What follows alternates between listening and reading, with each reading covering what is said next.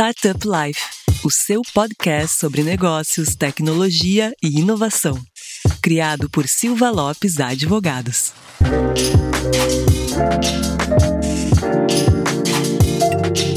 Fala galera, meu nome é Elaine Lopes e está começando mais um Startup Life, o seu podcast sobre negócios, tecnologia e inovação. E como sempre, divide aqui a bancada comigo toda semana a minha grande amiga Cristiane Serra. E aí, Cris, tudo certo? Tudo certo, Laian. E hoje a gente tem um assunto bem interessante, que muita gente fica um pouco confuso no que é, mas eu já revelo, vamos fazer um suspense inicial, porque antes tem aquele recado importante que é para os nossos ouvintes. Não esqueça de acessar o portal startuplife.com.br para notícias e informações sobre o ecossistema e também nos seguir no Instagram, @StartupLifeOficial, nos seguir no Spotify ou na sua plataforma de preferência. E a gente sabe que já tem uma plataforma de preferência do pessoal, né, Laian? Exatamente, Cris. A gente está ranqueando super bem aí no Apple Podcast, então a gente quer agradecer a todos os ouvintes aí do Apple Podcast. A gente fechou janeiro como entre os 30 podcasts mais escutados no Brasil, entre os top 10 podcasts de negócio e os top 10 podcasts de empreendedorismo também. Então, vamos, compartilha aí se vocês gostaram dos conteúdos, compartilhe com outros amigos, outros empreendedores aí que se interessem em escutar um pouco dos cases que a gente está analisando aqui no nosso podcast e vamos trabalhar também para começar a ranquear bem aí no Spotify. Mas, Cris, o pessoal quer saber qual que é o nosso assunto de hoje. Chega de mistério, então. Vamos falar sobre scale-ups. O que são? Quais são as características? Tudo isso e muito mais. E para debater isso, eu sei que a gente tem uma baita dupla de convidados, Lion. Então, conta para os nossos ouvintes quem são eles. Exatamente, Cris. Fechando aqui o nosso padrão de convidados. Né? Lembrando aqui, já passou... aqui Magazine Luiza, Nubank, Banco Inter, eBanks, e a gente sempre está trazendo pessoas de referências dentro do ecossistema para compartilhar um pouco das suas experiências. E com isso a gente trouxe duas pessoas que são referências nos seus ecossistemas e para compartilhar um pouco dessa jornada de ser uma scale-up. Eu vou pedir para se apresentar primeiramente aqui o Fernando Farias, que é o CEO da GoFind, uma baita de uma scale-up lá de Joinville. Então, Fernando, tudo bom? Tudo certo, Laian. Obrigado pelo convite. Pouquinho sobre mim, né? Eu gosto de dizer que eu sou um programador que virou empreendedor por acaso, né? Eu programo desde 1993. Comecei a trabalhar efetivamente com informática, né? Dos antigos aí. Na DataSul, lá em 98, trabalhei... De 98 até 2010, foi lá que eu me desenvolvi tecnicamente e profissionalmente, né? Depois montei, junto com um amigo meu, uma empresa chamada Conceito W. A gente teve bastante sucesso com essa empresa. Então, já foi a primeira experiência como empreendedor e a gente acabou vendendo ela para Thomson Reuters. E depois tive participação, trabalhei depois na Thomson Reuters como gerente de produto, depois na própria Neogrid aqui de Joinville como gerente de portfólio também, e decidi empreender de novo, né? Em 2015, o bichinho do empreendedorismo mordeu, deu saudade, e eu resolvi largar um ótimo emprego que eu tinha, um ótimo ambiente de trabalho que eu tinha na Neogrid, para encarar essa jornada de novo aí, né? De loucura de empreender. Até hoje meu pai me chama de louco, né? Ele pergunta como é que foi largar um emprego desse para se aventurar, né? E hoje a GoFind está aí, a gente já monitora ou mapeia mais de 900 mil lojas no Brasil, mais de 400 mil produtos, e a gente criou a empresa com um propósito de diminuir a distância entre marcas e consumidores, né? E depois a gente pode falar um pouquinho mais sobre a empresa, mas é isso aí. Legal, muito obrigado aí por aceitar o convite, Fernando. E estamos aqui se conhecendo. O Fernando é recém-parceiro aqui, a GoFind, recém-parceiro do escritório, e estamos nos conhecendo no podcast aqui, vamos dizer, pessoalmente / virtualmente, né? Mas para fazer dupla com o Fernando aqui, a gente tem um baita case que a gente está muito orgulhoso de ter aqui dentro do nosso podcast, porque realmente é uma scale-up, uma startup que está fazendo história dentro do ecossistema brasileiro. Então a gente quer dar aqui as boas-vindas e agradecer muito o Luciano Vale, que ele é o chefe de relacionamento com os investidores da Méliuz. E aí, Luciano, beleza? Beleza, Lávio. Obrigado aí pela introdução. Boa noite a todo mundo. Bom dia, independente de quando você for ouvir aqui o nosso podcast. Obrigado pelo convite. É um prazer estar aqui para falar um pouco do Méliuz, que é uma história que eu acho que, como você falou, a gente fica muito feliz dela estar sendo usada como essa referência, né, de uma startup que foi a primeira a sair na bolsa, né, da capital aberta, e que acredito que tem uma história muito bacana e pode ser bastante interessante para quem já não conhece a história do Méliuz, entender um pouquinho mais de como foi a jornada para a gente chegar até aqui, né? Falando um pouco mais de mim propriamente, eu estou aqui tocando essa área de RI do Méliuz desde o início do IPO, um pouquinho antes, né? Ali eu entrei em setembro, mas já tem aí um pouquinho de tempo de estrada aí mais voltado para o mercado financeiro, passando um pouco por consultoria estratégica, mas apaixonado por esse mundo de tecnologia que é encantador, não só pelo que é capaz, né, de fazer, mas pelas opções que você consegue explorar a partir do negócio em si, né? Ser tecnológico tem essa beleza, né? Abre muitas opções, muita forma de você explorar as oportunidades que você olha pela frente. Então, agradeço aí mais uma vez o convite para ter esse papo aqui. Muito obrigado, Luciano. É uma honra nossa aqui contar contigo. E, Cris, vamos começar então oficialmente o nosso episódio. Eu sei que tu sempre tem a primeira pergunta engatilhada aí para os nossos convidados. Tá contigo, Cris. Obrigada, Laian. Vamos lá, então, abrir a nossa rodada de... A nossa rodada não, né? A nossa mesa de bate-papos. E como de costume, a gente faz uma pergunta que ela pode até parecer simples, talvez bobinha, mas ela é essencial para introduzir o tema do episódio. Então, eu pergunto para os nossos convidados o que é uma scale-up. A gente pode dizer que ela é tipo que é uma empresa tipo um Pokémon e ela evolui, então, que seria uma evolução de uma startup. E existe uma lista de critérios para que a empresa seja definida como uma scale-up?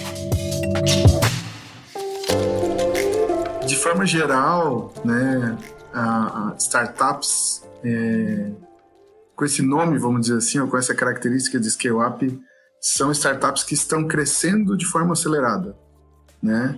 E aí isso pode ser muito relativo, dependendo do que você enxerga como crescimento, né? Tem gente que olha para o faturamento, tem gente que olha para o crescimento de uma base de dados, por exemplo, que pode ser transformado em um ativo lá na frente. Então, isso depende muito do olhar para cada startup, mas scale-up, de forma geral, é a startup que está crescendo de forma acelerada e de forma consistente, né? Ela não está mais procurando no mercado qual que é o seu product market fit, né? Aonde que eu me encaixo no mercado? Ela já descobriu isso, ela já descobriu que tem um mercado grande e agora ela precisa botar mais gasolina no fogo, né? Basicamente esse é o sentido da scale-up. É aquela startup que está crescendo de forma acelerada e precisa de mais ou investimento, ou pessoas, ou tecnologia para crescer mais ainda. Eu costumo completar essa definição dizendo que é aquela empresa, né, ou aquele empreendedor que conseguiu testar as hipóteses e achar aquela que realmente vale a pena ele concentrar os esforços para ganhar escala, né, ganhar volume, seja nas métricas diferentes, que até o Fernando listou, mas que permite com que ele realmente ponha aquele negócio para crescer, né? E, obviamente, se espera sempre que quando você encontra o Product Market Fit, você encontrou em condições que tornam esse negócio um crescimento exponencial. E aí eu vejo essa fase complementar, né? Uma vez que você prova a tese que você acreditou ser aquela que ia sustentar seu negócio, é realmente você se provar que ele sim se sustenta ganhando escala, né? Com mais investimentos, com tudo que você conseguir colocar por trás desse esforço. Eu gosto de usar um exemplo assim bem visual não, mas bem simples, assim, bem formal, que scale-up é quando a startup acertou a mão, né? Ela acertou a mão do seu mercado, ela acertou a mão da sua máquina de venda, ela acertou a mão em como, né, gerar crescimento. É o momento que ela acertou a mão e daí ela vai amplificar tudo aquilo que ela ficou durante um bom tempo como estágio de startup, ela vai amplificar os investimentos para realmente começar a ter uma tração bem acelerada e escalar bastante, né? Eu gosto de usar esse exemplo para a galera que não entende muito bem. Eu falo, cara, é quando acertou a mão. Quando o cara acertou a mão e ele tá começando a gerar caixa, tá começando a crescer bastante a sua base de clientes, seu faturamento, sua receita, é quando o cara tá num estágio de scale-up, né? E pegando esse gancho, né, eu queria perguntar pro Luciano, né, que tá vivendo hoje algo super singular dentro do ecossistema de startups, né, que é uma startup que realmente começou, né, pequena ali, junto com os founders, e conseguiu se sustentar durante todos os estágios, passando startup, indo para scale-up, né, recebendo as suas rodadas de investimento e também, né, provavelmente negando várias ofertas de compras até que se chegou a um IPO, né, que isso é algo bem, bem sui generis, que nem os advogados gostam de falar, dentro do nosso ecossistema, e torcemos aí que isso seja cada vez mais recorrente. Eu queria conversar contigo, Luciano. Como que você, hoje, dentro da operação da Méliuz, né, como que tu enxerga que foi essa jornada? Por mais que tu falou, não, eu comecei agora recentemente, mas com certeza isso, essa cultura, essa história da Méliuz é bem disseminada aí pro time interno, e eu queria entender, assim, como que tu enxergou, fazendo uma análise da Méliuz, como que tu enxergou que ela passou dessa fase de startup, ela chegou nessa fase de scale-up, ela conseguiu crescer suficiente para se tornar super rentável, para conseguir recusar eventuais ofertas de aquisição e fazer um IPO, cara. Quais são alguns milestones dentro dessa jornada que tu acha interessante compartilhar aí com a galera? Não, excelente, Lionel. Eu acho que, eu diria que o primeiro milestone, por mais piegas que seja, foi efetivamente eles iniciarem o negócio do Méliuz. Por que eu chamo isso do principal milestone, do primeiro, né? É porque eles empreenderam muito antes, os dois, né? Tanto o Wolfie e o Israel, que são os fundadores aqui do Méliuz, eles já tinham esse bichinho do empreendedor dentro deles há algum tempo antes deles começarem pelo Méliuz. Por que foi importante essa experiência anterior? Porque eles aprenderam muito, né? Aqui eu acho que a gente não precisa vender que é tudo flores, né? Tem muito não que você vai ouvir, tem muita coisa que está errada, você tem que perseverar, você tem que correr risco. Então, o fato deles terem empreendido antes, juntos, e, felizmente, eu acho, para mim, pelo menos, e para quem está ainda na jornada do Méliuz, não deu certo, aquilo trouxe um aprendizado muito grande que fez com que eles valorizassem pontos importantes para desenvolver o Méliuz dali para frente. Então, primeiro foi começar por fazer um novo negócio baseado em tecnologia que conseguisse construir não só as soluções que a gente usa dentro do Méliuz, mas também um ambiente onde a cultura fosse, vamos dizer assim, um motor para a gente trazer os talentos que precisa para desenvolver, né, o negócio. Então, qualquer startup, ela precisa ter, né, essa riqueza de talentos, não necessariamente a riqueza de capital, para achar onde testar, quais são as hipóteses, como testar, a forma de testar, etc., para ir provando e chegar no ponto que a gente vem falando aqui, que é o tema do podcast, do scale-up, daquele momento onde você consegue encontrar o product market fit daquilo que você está desenvolvendo e, a partir dali, dedicar seus esforços. Então, acho que o primeiro milestone foi criar o Méliuz com essa cabeça de ser uma empresa de tecnologia, com um time fora da curva, uma cultura muito forte. Foi tudo flores? Foi tudo ótimo, maravilha? Não. Isso foi um processo que eles foram amadurecendo ao longo do tempo. Fazendo um gancho ali que tu falou, né? Foi difícil, né? Tem um parceiro nosso aqui do escritório, inclusive é o Gustavo Goldschmidt, que é host também do A Virada Podcast, é CEO do Superplayer, que faz parte do grupo da MOV. Mas ele traz uma frase que eu gosto bastante, ele fala assim, né? Todo mundo vê as cachaças que eu tomo, mas não vê os tombos que eu levo, né? Então, hoje, quando a gente vê Méliuz, né, pô, listada na bolsa, bombando desde o IPO, sei lá quanto que tá agora, acho que quanto que foi, 200 e poucos por cento depois do IPO? Como que tá aí, Luciano? Olha, a gente foi pro IPO, anunciou a oferta a R$10, hoje tava 29 e pouco. Essa pancada aí que a gente teve na Méliuz. Então tem muito isso, né? Todo mundo vê o fim, mas não vê como foi a jornada. Então é interessante tu abrir isso, né? Cara, não foi só flores, é difícil, é complicado, mas, né, tem que começar e tem que ser resiliente, né? Então, só fazendo esse parênteses aí e passando a bola para ti de novo, para tu continuar tua linha de raciocínio aí, Luciano. Não, eu acho que é perfeita a intervenção, né? Porque o que eu gosto de contar essa jornada é que muitas vezes a gente vê muitas novas startups, muitas novas empresas de tecnologia surgindo, uma galera bastante jovem. E eu acho que alguns investidores tendem a ter a impressão errada de que são pessoas imaturas. E todo esse sofrimento que você passa, cara, ele te traz uma maturidade incrível. Então não é o fato de você estar olhando para um cara que vai lá ter quase seus 30 anos, um pouco menos, tocando uma companhia que tem um potencial gigante, que você precisa ficar desconfiado se o cara tem ou não condições de tocar um business muito maior olhando para frente. Então, a experiência que você carrega, também trabalha a seu favor. Você constrói ali uma certa carcaça para aguentar, né, os tombos que você toma. É tal história, né? Pegando essa analogia, quanto mais você bebe, mais você cai, mais você bebe, mais você cai, você vai criando resistência, né, para continuar aguentando a jornada. Então, acho que isso é importante. Por isso que eu quis começar essa história do Méliuz assim, porque isso mostra que a gente vem aprendendo muito ao longo do tempo. Então, o primeiro milestone foi a criação do Méliuz em si, com esse passado. Acho que o segundo, que foi muito importante para a formação dos empreendedores do Israel e do Wolfie, foi ter participado do Startup Chile, que era um programa justamente para apoiar esses empreendedores, né, que estavam ali começando as suas jornadas.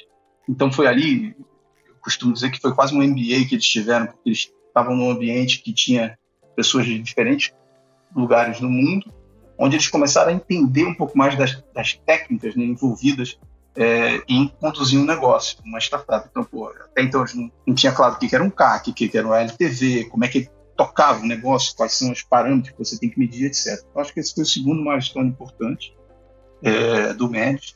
E aí, dando só um pulinho para frente, para também não dominar muito aqui a conversa, outro ponto importante foi ter ido em 2016, quando a gente começou a realmente mudar de patamar como uma empresa de tecnologia, e foi aí que a gente abriu o nosso polo de tecnologia em Manaus, né, onde a gente fez aí parcerias muito importantes com professores da Universidade Federal do Amazonas, que permitiu que a gente aumentasse ainda mais a nossa densidade de talento, vamos chamar assim, a pescar na fonte.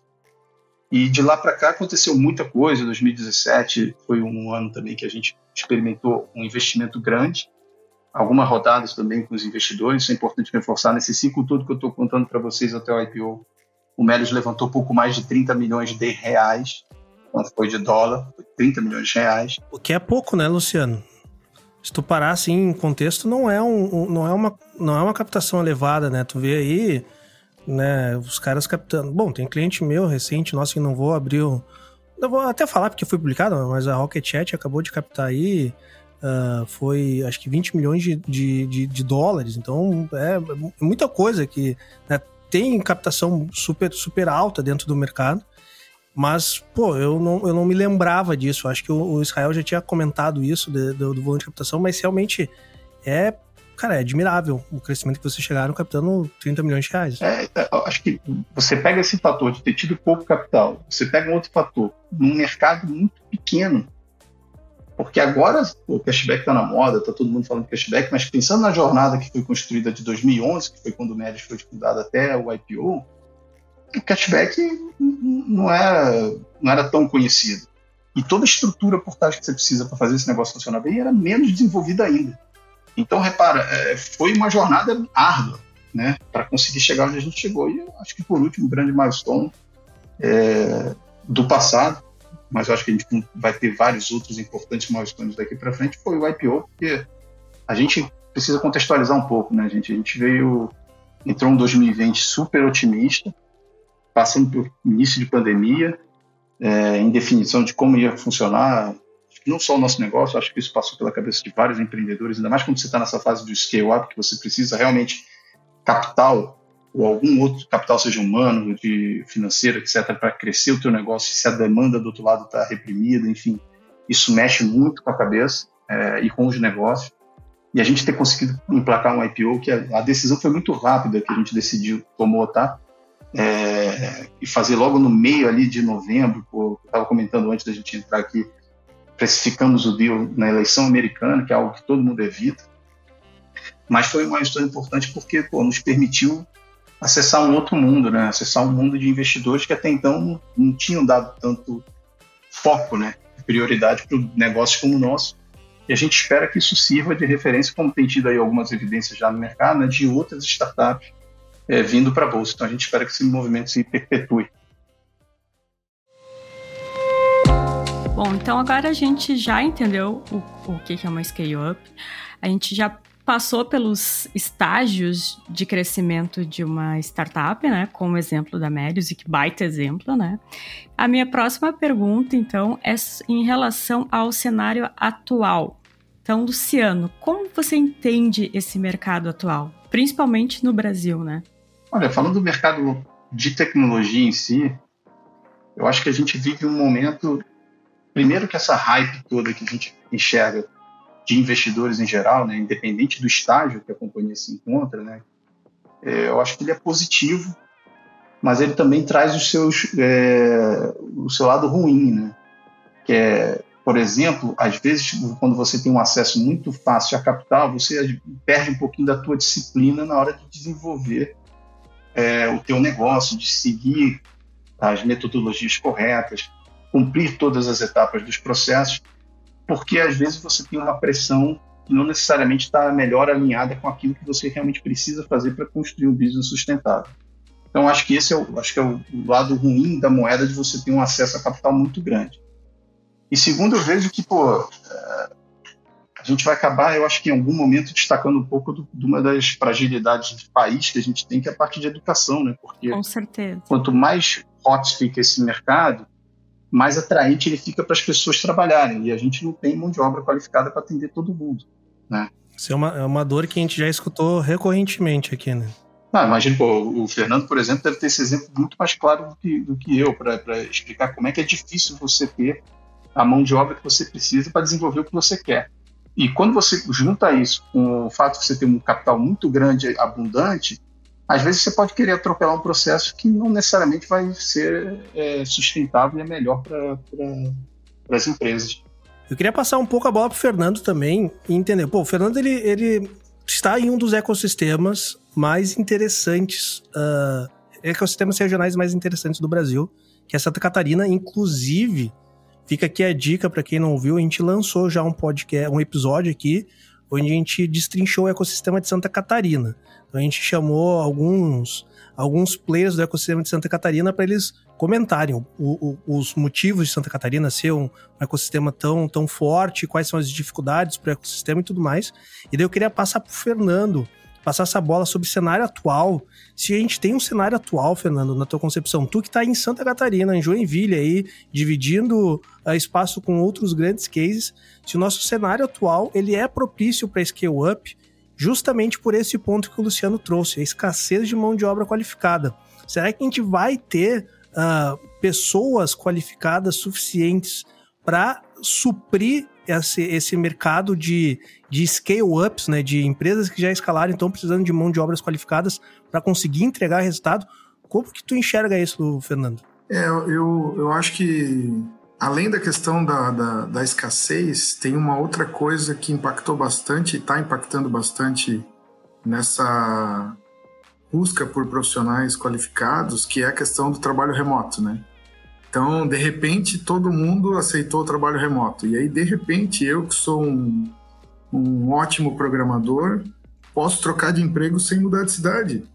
Posso trabalhar para uma empresa de outro estado que é muito longe daqui e que eu não sabia nem que existia. É praticamente só trocar a aba do navegador. Exatamente. Eu começo a ter muito mais possibilidade. Então, isso gerou uma competição também e uma busca, aumentou a demanda, né? Joinville tem, por tradição aí de longo tempo, de longa data, formar bastante gente, principalmente na parte de tecnologia, né? E o ecossistema de Joinville, eu gosto de dizer isso para todo mundo. Uma vez eu conversei com o VP de RH da Thomson Reuters e ele perguntou para mim assim: mas por que Joinville, uma cidade lá no sul do Brasil, ele era americano, né? E ele estava espantado, assim, né? Porque que tinha tanta empresa de tecnologia aqui, né? E eu falei para ele, para mim essa é uma razão muito minha de conhecimento do ecossistema aqui, mas que muita gente concorda, né? Para mim, o ecossistema de Joinville, ele é forte desse jeito por um motivo e tem nome e sobrenome. Chama Miguel Aboab. Ele é a única pessoa no Brasil que fez 2 IPOs do zero. Ele fez o IPO da DataSul e depois fez o IPO da Neogrid. E o seu Miguel formava a gente na escola técnica. Eu saí da escola técnica direto para a DataSul. Eu nem comecei a faculdade. Eu saí da escola técnica direto para a DataSul. E lá eles ensinavam exatamente o que precisava para trabalhar na DataSul. Então ele era um cara que teve essa visão de formar a gente para suprir essa demanda. Essa escassez de recurso técnico não é de hoje, ele existe há muitos anos, né? Então a gente tem que se reinventar mesmo, pensar em como desenvolver essas competências. Eu falo muito de recurso técnico aqui porque é o que é a maior briga hoje em dia, né? Por pessoas de desenvolvimento, de tecnologias, né? Mas a gente tem escassez hoje aqui também de pessoas de vendas, por exemplo, comercial também. Então é um ambiente bem difícil e que ficou mais difícil ainda durante a pandemia, mas eu acho que a gente consegue crescer ainda mesmo nesse ambiente tão competitivo. Legal. Então, a gente viu que o cenário tem as suas dificuldades, peculiaridades, com certeza tem as suas oportunidades. Vejo que hoje o mercado brasileiro está super aquecido, né? Quando a gente fala em questões relacionadas à tecnologia e inovação, né? A gente teve o IPO da Méliuz, foi seguido com outros IPOs de empresas de tecnologia que também tiveram ramparam bem dentro dos seus primeiros dias, depois algumas foram corrigidas ou não, mas isso demonstra que o mercado está interessado por isso, né? Está interessado pelo ecossistema de tecnologia e, como o Luciano falou, está super monetizado também. Esse mercado de Venture Capital também está monetizado, de Corporate Venture também, mercado de aquisição. A gente olha aí a Local Web que está fazendo aquisição, a dar de pau aí dentro do mercado de tecnologia, a própria Magazine Luiza também, uma atitude super forte de M&As, né, para crescer bastante na base da aquisição também. Então a gente tem os dois lados, a gente tem as dificuldades, tem as oportunidades, e a gente não gosta de ser futurologista aqui, mas com certeza isso vai equilibrar um pouco, né, o mercado a longo tempo. Eu queria perguntar daí para o Fernando, depois para o Luciano, né, tanto faz a ordem, mas muita gente fala scale up, né? Se fala desse crescimento, dessa escala e o ecossistema, né? O que define o que é uma startup, muito se fala de ser escalável, né? E eu queria uma ajudinha para vocês aí, para a galera que está nos ouvindo e não sabe o que quer ter um negócio escalável, como identificar se tem um negócio escalável, como que vocês, né, dão essas dicas para a pessoa conseguir entender se o negócio dela é escalável e identificar se realmente está escalando. Na GoFind, a gente sempre tenta olhar para a margem, né? Então, a gente conseguir crescer, aumentar o número de clientes, né? Aumentar a nossa receita, obviamente, né? E, ao mesmo tempo, a gente conseguir aumentar, manter principalmente, mas também enxergar um aumento da margem, né? E aí, a gente vai...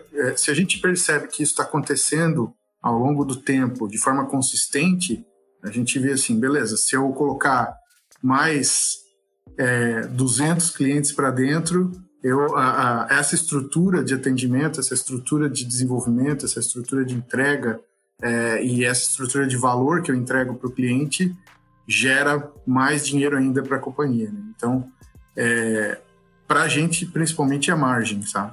Aí eu reforço o ponto do Fernando, eu acho que no caso do Méliuz, até pelo nível de acesso que a gente teve ao capital ao longo da história, a gente precisou sempre ser eficiente nas margens.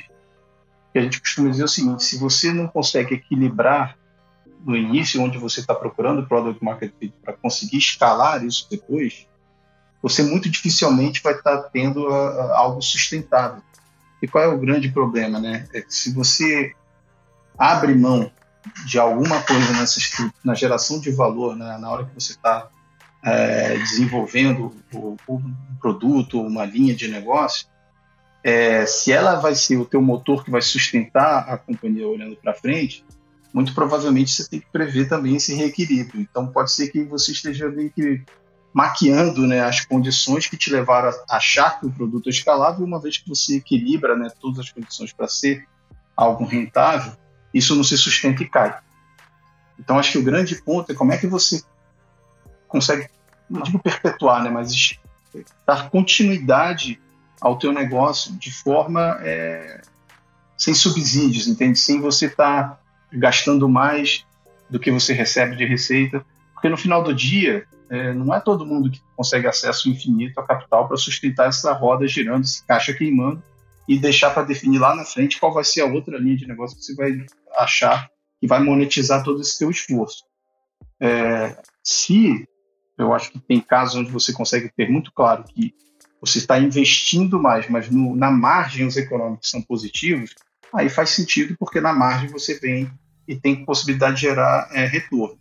Mas se você não enxerga nem na margem que o teu negócio pode gerar uma receita, ser positivo, né, em termos de resultado, aí você está meio que fadado a não sustentar esse negócio, porque uma hora acaba, né, o acesso ao capital. Então, acho que é esse cuidado que o Fernando falou e se manter essa disciplina de que, tem que ter isso identificado para que o negócio se ganhe inércia, né? Uma vez que ele começa a escalar, ele consegue meio que retroalimentar toda a jornada que você precisa para escalar um produto. E como tem muita liquidez, né, tem muita grana no mercado, às vezes dá vontade de a gente... eu vou fazer um round de investimento todo ano para crescer mais, para crescer mais, para crescer mais, para crescer mais. E como o Luciano falou, né, tem que fazer sentido. Não é só botar dinheiro para contratar gente e crescer de forma desordenada, né? Tem que fazer sentido para aí você dizer que está crescendo de forma saudável, né? Não é simplesmente crescer por crescer. E aí, às vezes, essa liquidez no mercado acaba gerando esses exemplos não tão ortodoxos, vamos dizer assim, ou não, exemplos não tão saudáveis, né? De empresas que crescem com um round atrás do outro, com muita grana, injetam muita grana para conseguir cliente, né? Mas essa conta, o CAC às vezes não se paga, né? Mas ninguém está olhando para esse número. Então tem que olhar para os economics mesmo e usando 3 ou 4 indicadores, aí a gente já consegue olhar se está saudável ou não. Isso é uma visão interessante, né? Que a gente percebe que essa visão ela veio se ajustando ao longo dos últimos anos, né? Quando a gente vai analisar os primeiros cases bem-sucedidos de startups em nível mundial ali, né? Vamos começar lá 10 anos atrás, quando começou a evoluir bastante o termo, o ecossistema de startups, a gente vê que as grandes startups daquela época, e nominando aqui, né, vamos falar de Uber, vamos falar aqui de WeWork, que veio pouco tempo depois, esses caras, eles dependiam, e dependem ainda até hoje, até o próprio, aqui no Brasil, Easy Taxi, 99 Taxi, esses caras dependiam e dependem até hoje muito de alcançar um ponto de inflexão para que o negócio pare em pé. E hoje eu vejo que tanto o mercado de Venture Capital quanto os próprios founders e o ecossistema como um todo está dando mais valor e está caminhando para uma direção onde tudo bem que tu precise se capitalizar para ter crescimento, mas tu tem que alcançar em um tempo curto, vamos dizer assim, a validação que o teu business pare em pé. Que tu tenha ali um business que, como vocês comentaram, analisando os economics, se tu consegue equilibrar ele e tu trava um pouco o crescimento dele, mas consegue equilibrar ele e fazer ele ser gerador de caixa, ele ser rentável, ele ser um business realmente que o modelo de negócio pare em pé. Isso é algo interessante, porque até um pouco tempo atrás, e eu vi isso analisando de dentro do mercado, 4 anos atrás, era uma corrida muito de um round atrás do outro, e se trabalhava em busca de um round e não se trabalhava em busca de um modelo de negócio sustentável que parasse em pé. Então, acho que é interessante que fazer essa análise se é uma scale-up, se teu produto é escalável ou não, e não pela aquisição de usuários, e não pela aquisição de quantidade de mercado que tu tá atingindo, mas sim se esse teu business ele é economicamente escalável, se ele está escalando de forma econômica. Porque se tu tem um business que ele gera prejuízo, ele vai escalar prejuízo no final das contas, né? Eu acho que um ponto interessante disso, Laian, é que às vezes sim você pode ter um modelo de negócio que o retorno vem mais lá na frente, né? Que o break-even vem mais lá na frente. Mas aí você tem que ponderar outros fatores. Então, não só o econômico do que você desenvolve, mas aí a gente vai entrar em discussão, por exemplo, será que o teu mercado endereçável comporta o crescimento que você precisa ter para ser um business rentável? Porque isso vai fazer toda a diferença, porque não adianta você buscar escala para dar retorno se não existe escala no mercado que você atua, né? Então, eu acho que não tem esse problema de você ter esses tipos de negócio onde você realmente queima a caixa no início para construir base que gera escala para você ter retorno. E aí o cuidado que todo empreendedor tem que ter é se é esse o caso que você está empreendendo, se você tem um tamanho, né, de aquário que caiba você lá dentro, né? Que quando você tem um tamanho que é o suficiente para você realmente ficar rentável economicamente, que o mercado comporte esse seu tamanho. Porque esse, para mim, é o grande limitador quando você fala de um business que ele consome muito capital no início, mas que tem uma linha de monetização muito clara, uma vez que você atinge uma determinada escala. Porém, eu vejo que hoje em dia, muitas das iniciativas que estão surgindo, você já consegue escalar observando essa qualidade, né, do retorno que você gera, né, no negócio desde o início. E para o nosso caso aqui no Méliuz, imagino que o Fernando passou um pouco por isso também, essa restrição de capital te impõe essa disciplina. Te impõe a necessidade de você trabalhar de forma muito eficiente e sempre cuidando dos econômicos, mas, óbvio, sempre olhando para a escala que você pode ter nesse negócio, né? Então, isso é muito importante porque a tua perspectiva é quão grande é esse mercado que você está entrando para ver se ele comporta os teus planos, né? É, isso aí. A gente também gosta de trabalhar um pouco na escassez mesmo, né? Porque aí a gente... eu acho que cresce de forma mais cuidadosa mesmo, né? E uma coisa também, né, desse negócio de rounds e algumas empresas lá atrás, né, que receberam muitos investimentos e sem se preocupar muito na quantidade de grana que estavam queimando, porque como o Luciano falou, às vezes o prêmio está lá na frente, né? O prêmio que essa empresa está vendendo, ele está muito lá na frente, então agora tem que gastar mesmo, né? Mas tem muita gente que pensa também que, eu estou gerando informação, né? Eu estou gerando muitos dados, eu não preciso de faturamento agora, eu estou gerando informação e essa informação tem valor, né? E aí vem a frase que ficou famosa, que a informação é o novo petróleo, né? A GoFind gera muita informação, a gente tem muita, muita, muita informação, mais de 900 mil lojas, como eu falei, com mais de 400 mil produtos. Mas informação, se é petróleo, eu digo, eu não pago as minhas contas com petróleo. Eu tenho que transformar esse petróleo em dinheiro. Ou como é que eu refino esse petróleo para aí sim eu vender e aí ganhar dinheiro com isso? Aí faz sentido. Agora, só gerar, se eu te devo 10 mil reais lá, eu não vou botar 10 mil reais em petróleo lá na frente da tua casa e dizer que está pago? Você vai dizer, não, eu não sei o que fazer com isso, né? Só vai dar mais problema só, né? Então, você tem que transformar aquela matéria-prima em uma linha de receita, aí sim aquela tua informação começa a gerar valor, ou até para um investidor ou para um acionista, né? Esse último inserção aí que o Fernando trouxe sobre informação, sobre, né, petróleo, né, o paralelo que faz... Cara, eu concordo muito com o que tu diz, e eu sempre falei isso, essa balela de falar que dados são os novos, que é o novo petróleo, isso é uma balela, porque dados são insumos, né? Tu pode usar os dados, refinar ele, transformar em informações e aí sim tu conseguir gerar um ativo, né, baseado nisso. E daí tu trouxe essa informação bem interessante também, né? Não adianta, pro nosso mercado, que não, hoje a gente não pode comercializar dados por questão de o dados em si, né? Vou pegar uma base de dados, vou vender para outro, isso a LGPD já traz várias restrições. É a mesma questão de petróleo, né? Tu não vai lá num posto de petróleo, pegar um saco de petróleo e entregar, ó, tá aqui, Luciano, eu quero comprar mais tantas ações da Méliuz, pega aqui. Ou entregar pro Fernando, ó, Fernando, tá aqui o valor da assinatura da plataforma, tá aqui. Faz todo sentido.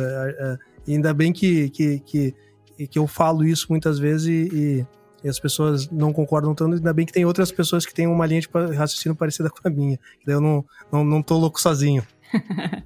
E um dos grandes desafios é justamente esse também, né, Laio? Transforma em informação, mas e o que faz com essa informação?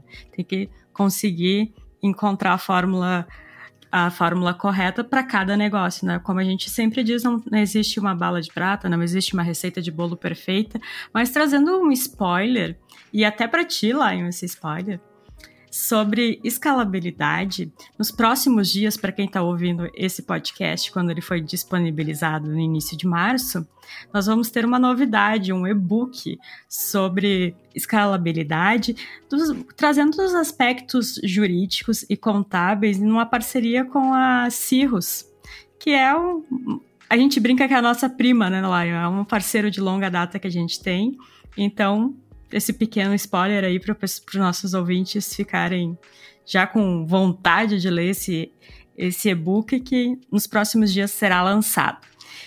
E eu quero perguntar para os nossos convidados, começando pelo Fernando, depois indo para o Luciano, se vocês preferirem trocar também não tem importância. Quando a empresa ela passa do estágio de startup para scale-up, quais são os maiores desafios nessa evolução? Bom, eu acho que estabelecer uma cultura é bem importante, né? E não é um negócio que é feito de uma hora para outra também, né? Não, é um negócio que a gente vai construindo ao longo do tempo.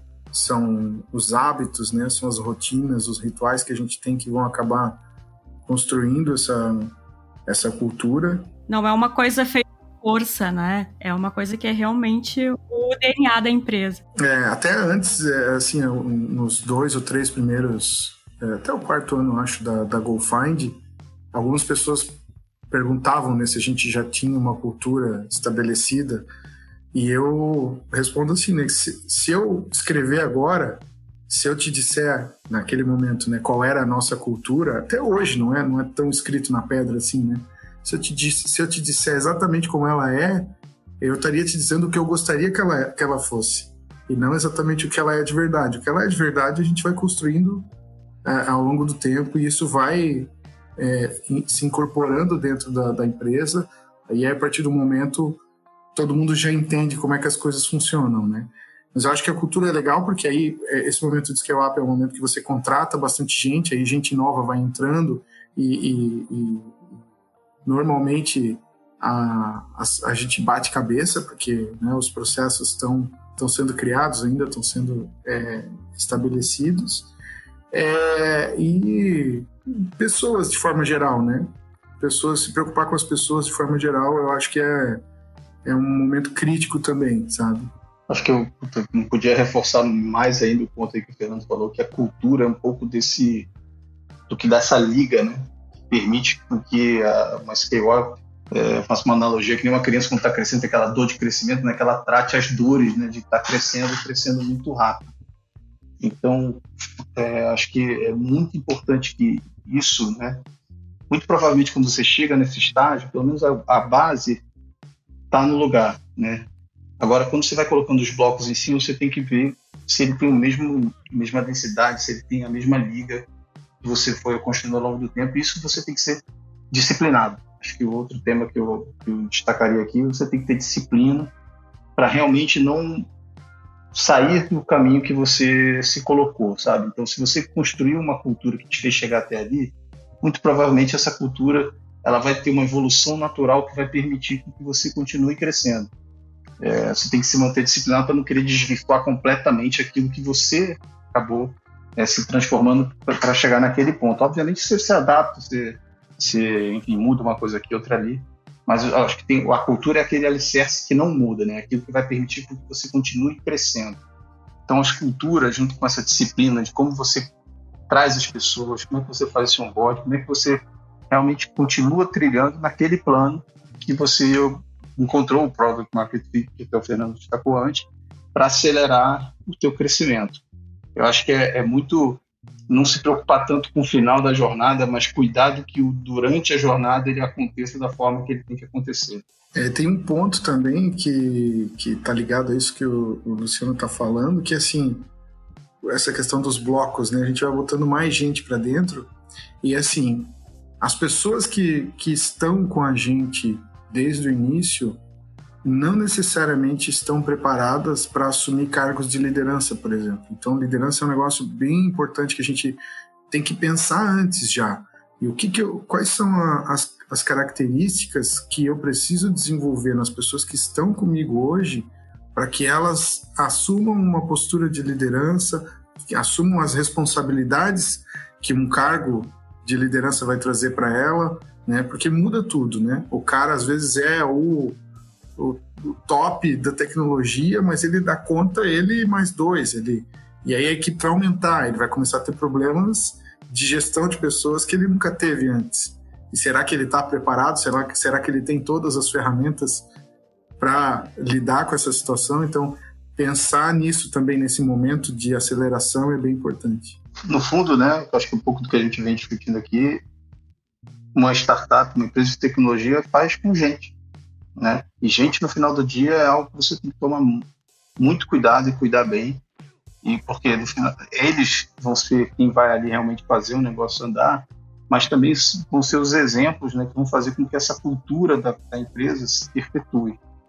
Como o Fernando falou, não é porque está escrito em algum lugar, ou está numa parede, ou está num banner bonito. As pessoas têm que refletir aquilo, né? O exemplo tem que vir das pessoas. Então, gente vai ser sempre um tema, acho que quando você começa, quando você está escalando, quando você vai para um IPO, depois que você vira uma empresa pública, é sempre o tema, eu diria, o tema mais crítico para você ter numa empresa de tecnologia.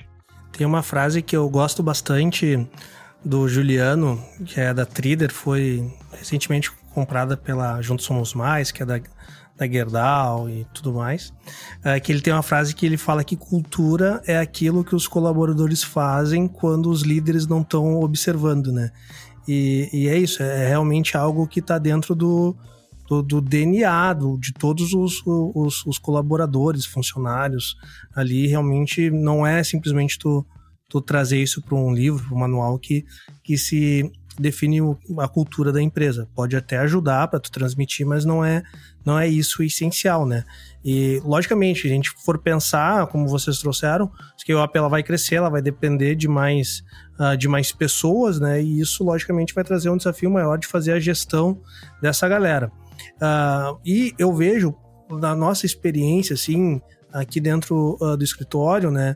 Se a gente fosse tirar um recorte médio, assim, realmente a gente está... A maioria dos nossos clientes, eles estão nessa fase de escala ali, entre 400, 500 pessoas. Esse seria o perfil médio, né, que a gente identifica aqui dentro do escritório. Então, eu vejo também uma dificuldade grande dessa galera, que é muitas vezes tu criar um... É um momento onde tu tem que profissionalizar alguns setores e alguns procedimentos dentro da scale-up, sem que isso acabe tornando ela muito burocrática ou perdendo, como o Luciano falou, perdendo a essência dela. É algo, vamos dizer assim, algo super, super cuidadoso que tu tem que ter. É bem minucioso a gestão que esses líderes têm que ter em tornar... Logicamente, a scale-up ela vai ter que se tornar mais profissional, porque se a gente fosse definir né, as etapas de uma forma super singela, quando tu é startup, tu tá empreendendo para aquele negócio, né, evoluir, e quando tu tá em uma fase de scale-up, tu deixa de ser empreendedor e se torna empresário, né? Tu deixa de tornar, tu transforma aquele que é um empreendimento para uma empresa, e daí isso, logicamente, tu vai ter uma necessidade de de adequações e profissionalizações, e como o Fernando falou, muitas vezes tu vai ter que fazer contratações de líderes, porque tu não consegue desenvolver os líderes com as habilidades que tu precisa para construir esses novos processos mais profissionalizados. Mas tu também tem que estar muito claro que essa cultura não pode ser dissolvida, porque, né, aquela cultura que trouxe a empresa até esse momento de escala e aquele produto que tu trouxe, né, que trouxe a empresa para esse momento de escala, se tu começa a tornar ele muito burocrático, muito cheio de balanços e contrapesos, tu acaba perdendo a essência e muitas vezes tu para de crescer por causa disso, tu se torna um pouco mais do mesmo, né? Isso é um baita desafio e é um ponto de inflexão super relevante para uma jornada de uma empresa de tecnologia e inovação, tu conseguir compor isso, né? Eu vou continuar mantendo a minha essência, mas vou criar procedimentos e padrões profissionais dentro da minha empresa que vai potencializar a essência que eu tenho e não travar a essência que eu tenho dentro da companhia. Isso é um baita desafio e eu queria ouvir vocês nesse desafio específico em si.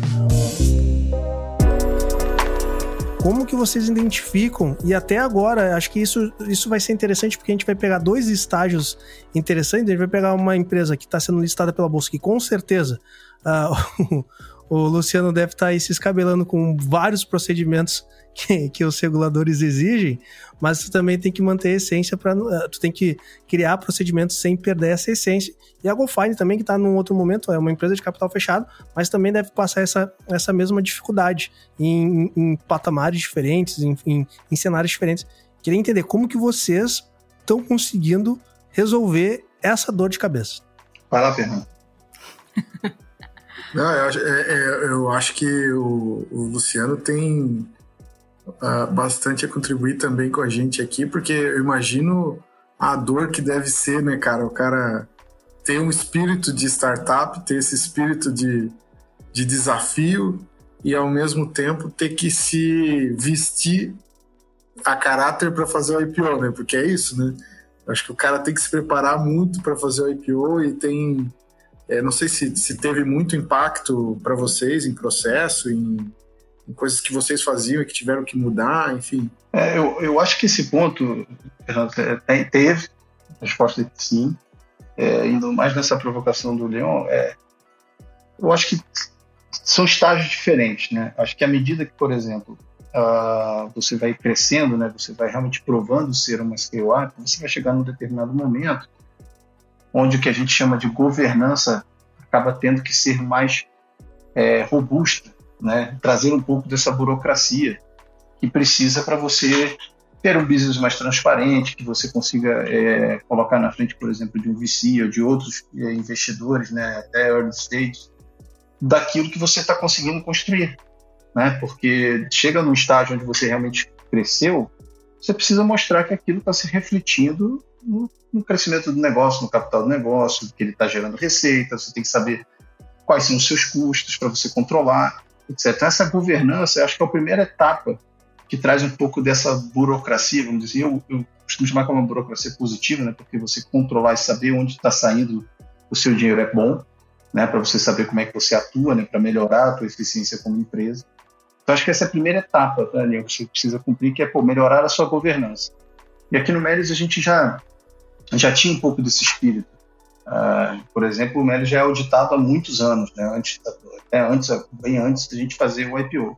Eu acho que isso acabou facilitando com que as pessoas que estavam dentro do Méliuz naquela época se adaptassem a um processo um pouco mais formal, né? Na hora de, pelo menos, medir como o business estava indo.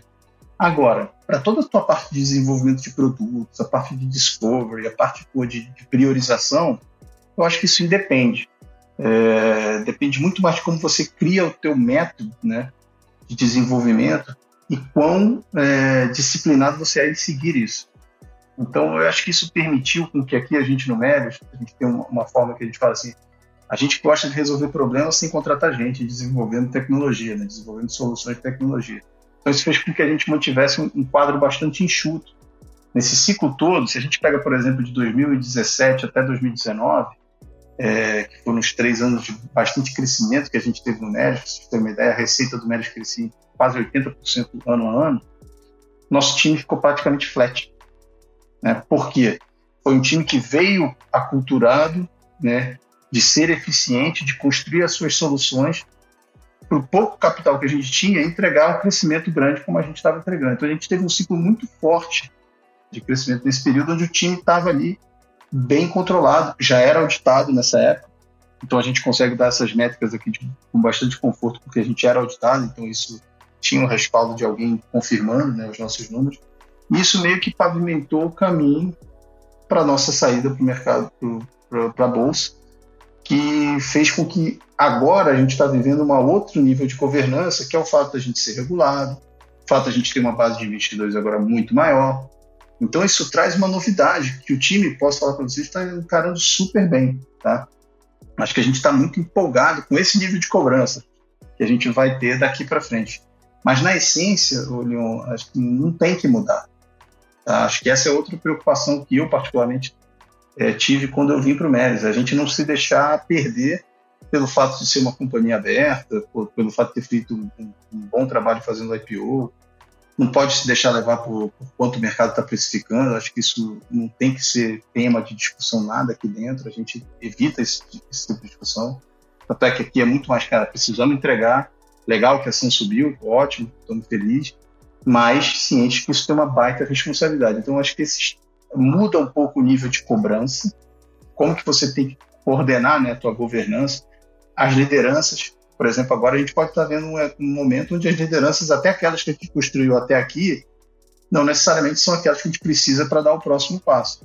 Então, acho que essa humildade que o empreendedor tem que ter, de que, cara, para a empresa crescer, ele tem que identificar aquele talento que vai fazer com que a empresa dê aquele próximo passo. Seja quando ela encontrou o Product Market Fit, o que a gente está falando aqui do scale-up, que ele vai ter que contratar um líder. Às vezes, o cara baita programador, como o Fernando falou, mas não um líder. Eu preciso de um líder para coordenar 3 times de programadores, por exemplo. Pô, você foi para IPO, cara, eu preciso desenvolver uma área de negócios nova. Será que eu tenho essa capacidade dentro de casa? Será que eu preciso trazer do mercado? Então, repara que são movimentos análogos, em proporções diferentes, mas no final é a mesma essência. Você tem que cuidar das pessoas e trazer o know-how que você precisa para desenvolver, no nosso caso, na empresa de tecnologia, né, as soluções para justamente sustentar esse crescimento. No nosso lado aqui, a gente recebeu investimento de fundo em 2018, então a gente já teve que se adequar, né, começou a ser auditado também, né, claro que não na mesma proporção da Méliuz, ainda um negócio bem mais simples, mas a gente teve que passar por auditoria e de certa forma, assim, eu sempre tive uma cabeça muito certinha, o pessoal diz, né? Todo mundo é CLT na GoFind desde o início, a gente trabalha então da forma mais correta possível e a gente vive no Brasil que tem burocracia para todo lado, né? Então, quando a gente esbarra em alguma coisa que é burocracia, é um item não negociável, a gente diz, né? Isso aqui não dá para negociar. Ah, mas a startup do fulano de tal não obriga o cara a apontar horas. Mas aqui a gente tem que apontar horas porque está na legislação, né? Então, a gente vai fazer do jeito certo. E aí, o resto dos processos, a gente deixa a equipe opinar, né? Cara, não está legal assim, vamos reformular, vamos refazer. Mas quando esbarra na burocracia, aí a gente não tem muita negociação para fazer. Perfeito. Bom, pessoal, estamos chegando aqui então ao final de mais um episódio aqui do Startup Life, cumprindo o nosso combinado aqui com o Fernando e com o Luciano de 1 hora de gravação. Então eu quero começar aqui a finalizar agradecendo muito ao Luciano, ao Fernando, compartilhando as suas experiências aqui junto com os nossos ouvintes. Com certeza foi um dos melhores episódios que a gente já teve aqui no Startup Life. E quero começar aqui pedindo, né, para o Luciano dar os seus recados finais, né, se despedir, se alguém quiser conhecer um pouco mais sobre a Méliuz, ter mais informações, como que faz. E, Luciano, muito obrigado e parabéns aí pelo destaque que a Méliuz está tendo, pelo crescimento que ela está tendo. E aqui falando de um investidor também, acionista da Méliuz, estou muito feliz com o desempenho e principalmente, né, eles em ver uma startup com origem e DNA brasileiro conseguindo marcar a história aí na Bolsa de Valores. Luciano, se despede aí dos nossos ouvintes e deixa aberto aí para os teus recados finais. Perfeito. Obrigado, Leon. Obrigado, Cristiane. Obrigado aí, Fernando, pelo bate-papo. Eu acho que, para mim, né, para o meu papel de RI do Méliuz, é sempre bom poder falar do Méliuz, e ainda mais nesse contexto do assunto aqui, que é scale-up, que eu acho que é bem bacana esse tema, ainda mais no momento que a gente está. Agradeço aí as palavras boas de quem é um investidor nosso, então agradeço a confiança. E, assim, o recado é que, pô, a gente está muito animado ainda com o que tem pela frente, né? Como a gente falou no nosso IPO, foi Day One. Acho que se você está num momento de scale-up, não enxerga o final desse momento como o final da jornada, e sim, é mais um passo, mais um degrau que você está escalando. Como o IPO também não vai ser provavelmente o seu degrau final, acho que tem muita coisa e muita oportunidade que a gente pode explorar pela frente. Para todos aqueles que tenham um pouco mais de curiosidade, conhecer melhor do Méliuz, numa perspectiva de RI, a gente tem o nosso site, o ri.méliuz.com.br, onde tem todas as informações ali para conhecer dos nossos resultados, das novidades que a gente vai vir a anunciar para o mercado. Então, agradeço mais uma vez aí o tempo de todo mundo que ouviu aqui esse podcast. Maravilha, muito obrigado, Luciano. E também agradecer aqui bastante o Fernando, que é um baita case lá de Joinville, né, disponibilizou o seu tempo para compartilhar bastante o seu conhecimento aqui junto com a gente, tem um baita histórico, um baita backtrack aí também como empreendedor.